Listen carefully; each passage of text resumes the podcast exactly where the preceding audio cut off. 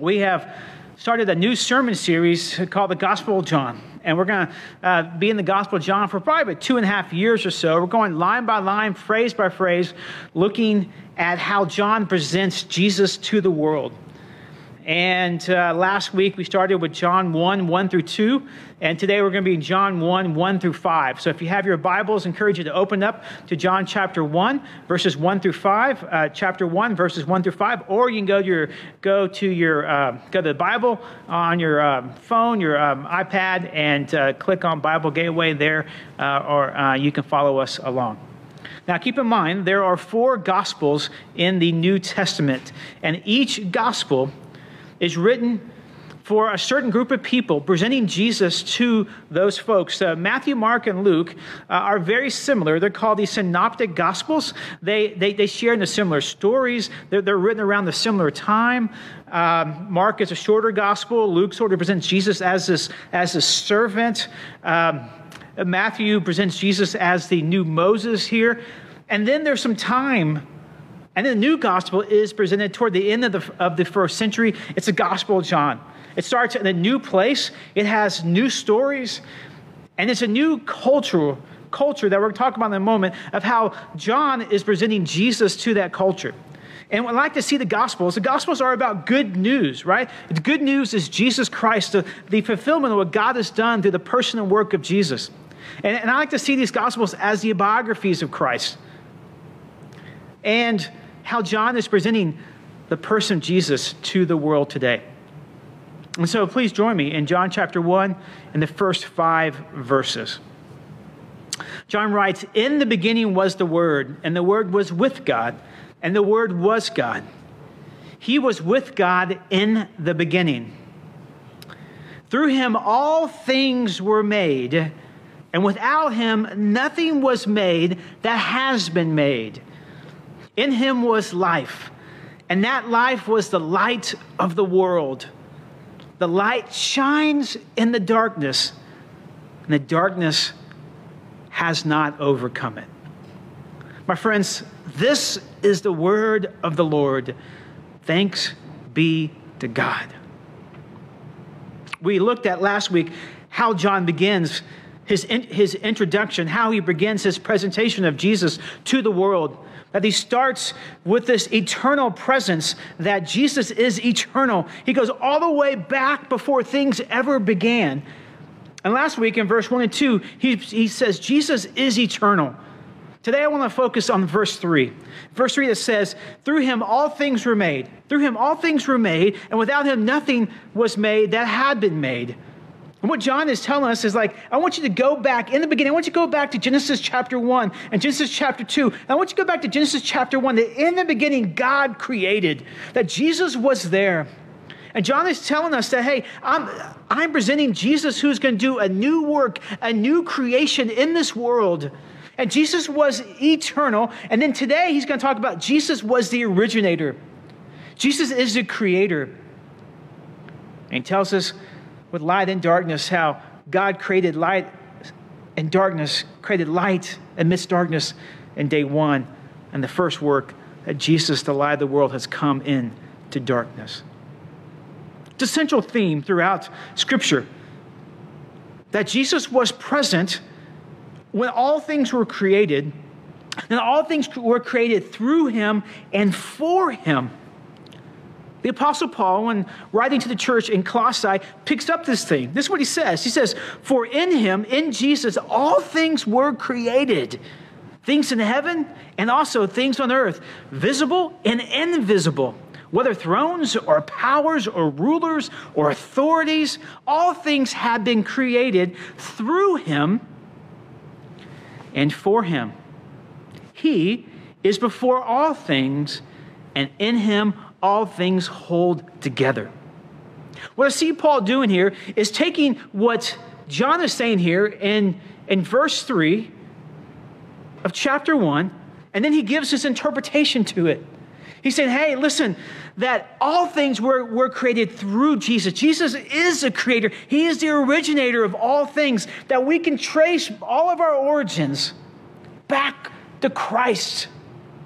That we were created for Christ. We were created for relationship with Christ. That all things in heaven and on earth, all things that we can see, all things we can't see. And then Paul goes on, and even all the thrones and the powers and the principalities were, were created by Christ, for Christ. And in Colossians 1, verse 17, so therefore he sustains everything.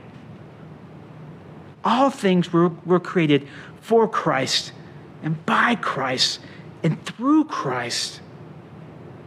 Which begs the question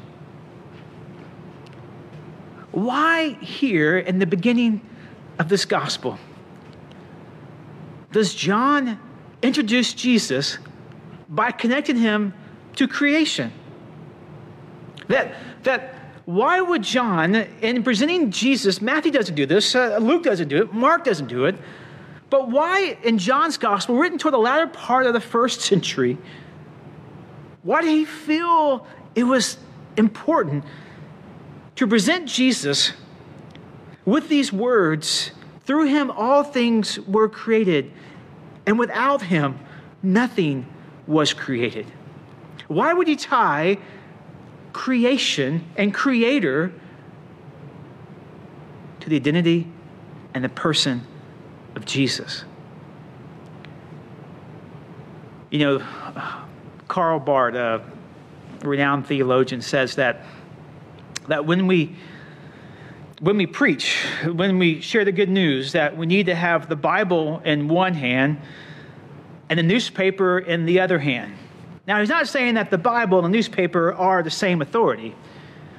What he's saying is, is that the Bible is the Word of God. The Word of God has to speak into what's happening in our world today. That there has to be some connection, it has to be relevant. Now, we don't have newspapers now, and we all are, are sort of getting our, our snips and our newspapers here and there, and our information here and there. But the Word of God, what he's saying is, the Word of God must speak in, in a relevant way in what's happening in our culture today. I'm going to get to that a little bit later in the message. But I think that's what John is doing here.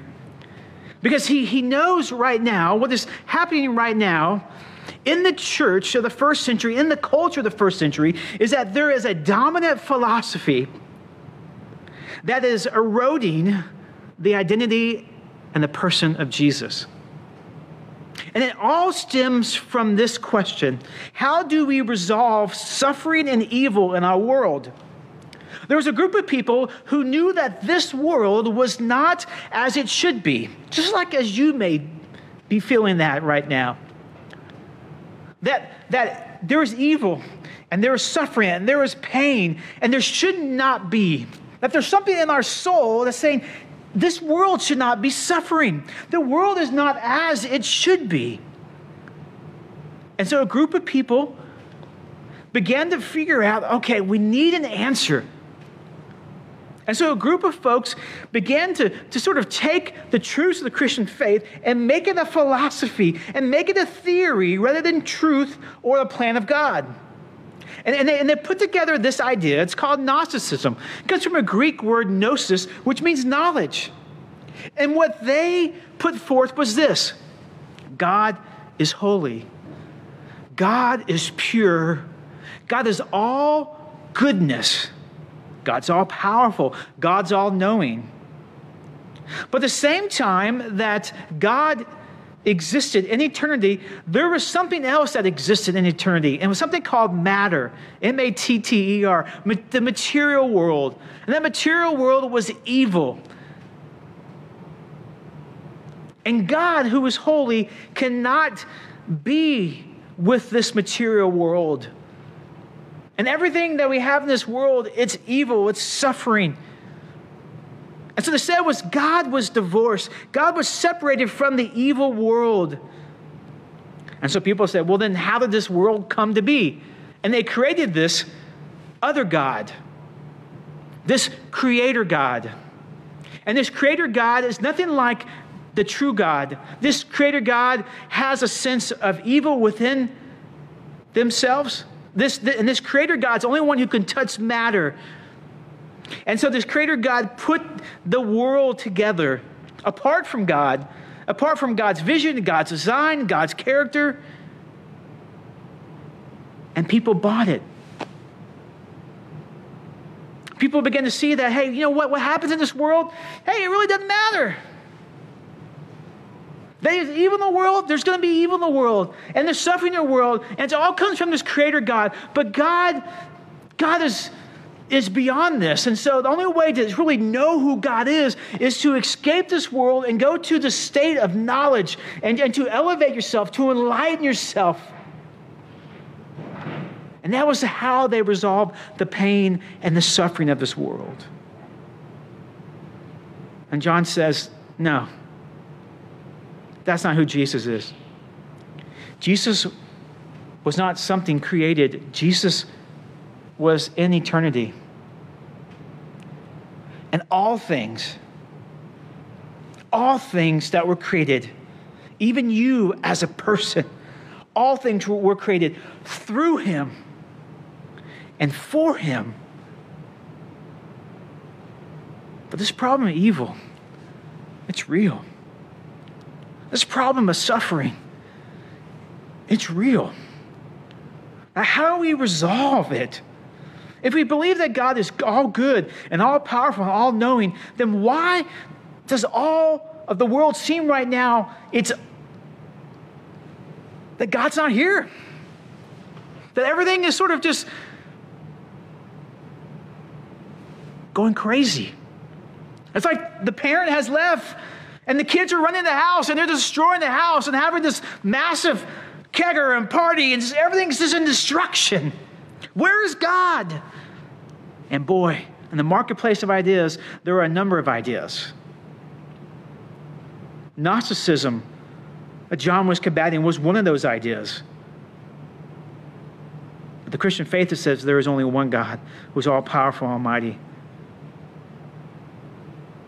you know, look at some other religions, Eastern religions. They look at uh, Hinduism, parts of parts of Hinduism and Buddhism talk about karma. Right? You see someone who who is ill or you're going through suffering, and say, "Well, that's that's because I'm paying for what I did in my former life. That that I am." Because I, I did something in my former life, I, then I'm having to pay the consequences of that. I sort of remember it's about maybe, I don't know, eight or eight or nine years ago. And, but I do remember it was a Saturday. University of Tennessee was playing Florida, and I wanted to watch the game. And my wife said, "Hey, um, uh, I'm going to the store to get some food. Caleb's here. My son Caleb is here with a friend, and uh, you can can you watch him? Ah, no problem. So I went. I talked to Caleb and his friend Stuart. I said, hey, all right, you guys good? Good. So I'm gonna go inside and watch the game. You guys just don't get in trouble. Don't do anything crazy. Hey, we're fine. Well, 30 minutes later, my uh, wife comes back, and she's like, "What is going on?" I'm like, "What do you mean? What do you mean is going on?" She just Caleb and his friend Stuart are digging in my garden. They're burying the gerbils. I go, the gerbils? What? And I come rushing down and go, What is going on? Now, first of all, I don't think there's any purpose for gerbils in life. All they do is eat plastic. That's all they do, is eat plastic. They look cute, but there's, I don't know. Okay, that's a side note. So I go, and I'm like, guys, what are you doing? And they begin to tell me this whole story about how, how the gerbils, how they're keeping the gerbils from our dogs, and the gerbils had a heart attack, and they buried them in the garden. I'm like, what? They go, yes, they're dead. We gotta, we gotta bury them. So we dug up. I'm sitting here not watching the gang, which is probably good. I dug up the gerbils, these two gerbils, and I then put them in another place and bury them. And I remember as I am burying them, Caleb's friend Stuart says, Caleb, man, you just got some bad karma. Yesterday, right? You had another animal die. Today, you got two gerbils die. And that, that whole phrase, just got some bad karma. That, that we sort of use this word karma throughout our whole culture, right? It, it, it sort of means that if you want to do something, you got to work at it. That's not the gospel. The gospel says that we don't get what we deserve because actually, what we deserve is God's wrath. What we deserve is punishment for our sins. What we, reserve, what we deserve is a result of all this rebellion against God, all of our selfishness. But God doesn't give us that. What does God give us? Life. He gives us grace. He rescues us from this world. That no matter what I have done in my former life, right, whatever done up until this moment, God forgives us. God rescues us. God restores us. Through the cross of Jesus, we are made new. That there is light who's come in the darkness. The darkness has understood this. Why? Because the gospel is not of this world, it's from out of this world coming into this world. But this problem of evil, it exists. This problem of suffering. There's folks who, who claim themselves to be atheists. And so, how they resolve this issue is saying, well, there's just no God. And so, God's not present, God doesn't exist. And so, what we have here in this world is everything led by chance and, and, and everything led by sort of evolution is sort of everyone's left to their natural tendencies, right? It's the survival of the fittest. Yeah, okay. So, so someone who is who is wealthy or strong, who overcomes the weak, that's just the way it is, right? That's what happens in the natural world. People have to eat one another for survival. That that it just happens. This is just the way the world is. And they sort of wash away that there's no God.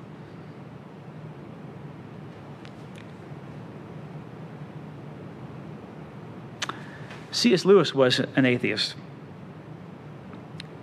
And in writing in his, in, his, in one of his books, this is what he says.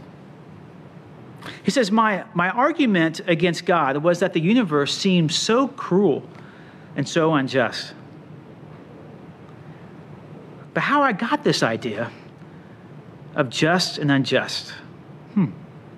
It says, a man does not call a line crooked unless it has some idea of a straight line. What was I comparing the universe with when I called it unjust? What, what Lewis is saying here is that, is that, okay, we sort of look at this line and we say it's crooked. Well, if I say that line is crooked, then there must be a standard, there must be a straight line. But where did I get that idea? If I say this world is evil, then where does that where does that come from? Then it means that if I call something evil, that means then I have a category of evil. That means I'm measuring against something. I'm measuring against good. What he's saying was that is that his frustration with this world was that it was unjust. But as he began to look for an answer to this, he said, Well, wait, where did I get these categories, just and unjust? Uh-huh. God because I was created, he goes on, in the image of God. God put that in me. But for an atheist to say something is evil, then there must be something that is good. They're measuring against some standard. I mean, we live in a country and we live with generations now who have nothing to do with God. They have nothing with God. I mean, we look at what happened on Wednesday. It was awful, disgusting. But for an atheistic culture to say, a secular culture to say, well, that was evil, then I say, well, where did you get that idea? Because you don't believe in God.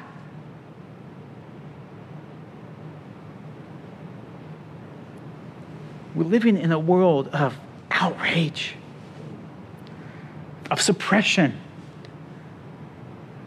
of hurt and pain. And all these marketplace of ideas just to run away from it, or there's no God exists. That's not the Christian faith, the Christian faith deals with it. The God who created everything, where Jesus was present and everything was made through him, has come to answer, has come to put, to resolve this hurt and this pain in this world. It is the only idea in the marketplace of idea that stands above all other religious ideas. The Christian faith does not deny evil and suffering and pain. It deals with it. It deals with it. it does something about it. As much as, as pain and evil and suffering push people away from God, it also pulls people toward God. It's in times of suffering where, where we, we pray more, where we read the scriptures more, where we seek God out, where we realize that our worldviews are falling apart and we need something that will sustain us. I remember meeting with my friend Brett. He was going through an awful divorce. It's all because of his fault. And he knew it. He knew that the way he had lived his life and he was addicted to alcohol, and because of that, it, it, it destroyed his family. And I, and I, remember meeting with him, and he was telling me the story how he brought so much pain and hurt, and how he couldn't go back and restore that. But he said, in the midst of, the, midst of all this, guess what's, guess what's happened to me? I'm like, I don't know. He says, I met Jesus. I met Jesus. I, I realized that he died for me on the cross. He, he took all my suffering and my pain, and in him I'm new. But I still have to deal with all these consequences. Peter says this. In 1 Peter chapter 4, it says, Dear friends, do not be surprised at the fiery ordeal that has come on you to test you, as though something strange is happening to you but rejoice inasmuch as you participate in the sufferings of Christ. At the Christian faith saying there is sometimes there's a purpose behind the suffering. We can't see it. But the suffering and evil can push us toward Christ. Peter goes on and says, So then, those who suffer according to God's will should commit themselves to their faithful Creator and continue to do good. Peter's saying that yes, we are going to suffer. Suffering is part of life. The Bible doesn't ignore it, doesn't wash it away, doesn't theorize it away. No, it embraces it. That's in the suffering that God has come to us in Jesus. The Creator God has come into this world to relieve suffering.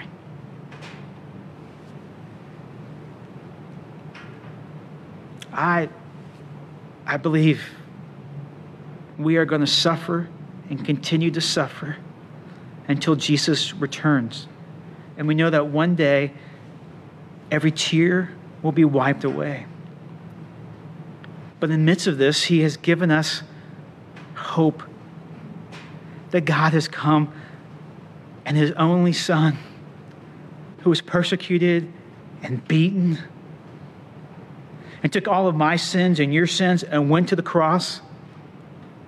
The one who all things came into being through him, the Creator, who has all power and might, submitted himself to the suffering of this world because he didn't want us to live anymore without knowing that there is hope and there is healing. And then he came and he came onto that cross and he was nailed to that cross. And when I look at the cross, I say, God has done something about suffering. God wants us not to ignore it, but God has come to rescue us from suffering. He has come to redeem the suffering. That, yes, He took all this evil and He used it for good to rescue us. That there is hope and there is healing. That the struggle conforms us to Christ, it brings us to Christ. The Christian faith says that we can find hope in the midst of suffering, that there is a meaning to suffering. A uh, philosopher says that imagine a tent and that and there's a saint Saint Bernard, and we want to go and say, you know what, I'm going to go into this tent. I want to look and see. I want to find this Saint Bernard. And you go to the tent looking for a Saint Bernard, and Saint Bernard is not there. And you get frustrated. You're like, ah, there's no St. Bernard because you set your idea like, I want to go find this in the tent. But he said, there are other things in that tent. There's little bugs called no-see-ums because why? You can't see them. And sometimes in life, there are things that God is doing that we can't see what He's doing. But that doesn't mean he's not good and he's all powerful and he's almighty. Doesn't mean that he doesn't love you and he hasn't forsaken you and he's with you. Doesn't mean that the work of Jesus on the cross and his word is true. It means it is. It means that sometimes we can't see what he's doing. But even though we can't see what he's doing, doesn't mean that he's not working and he's not moving. He's not bringing us. That's what's beautiful about the Christian faith. That God came and did something about evil and suffering. That Jesus entered the pain and the suffering of this world. Doesn't answer everything. But he entered into the pain and the cross of the suffering. He said, My God, my God, why have you forsaken me? Someone says, I, I can't overcome the loss of a child, God loved us so much that he gave his only son. He gave his son. He lost his child. He gave his son for us. I read this past week about someone who had experienced tremendous abuse in their life. And they were talking about how they met Jesus. This is what they said. What brought me to faith was Jesus there on the cross without any clothes, being ridiculed and abused and yelled at and mocked. And what I found was Jesus had been where I had been. He'd been where I'd been.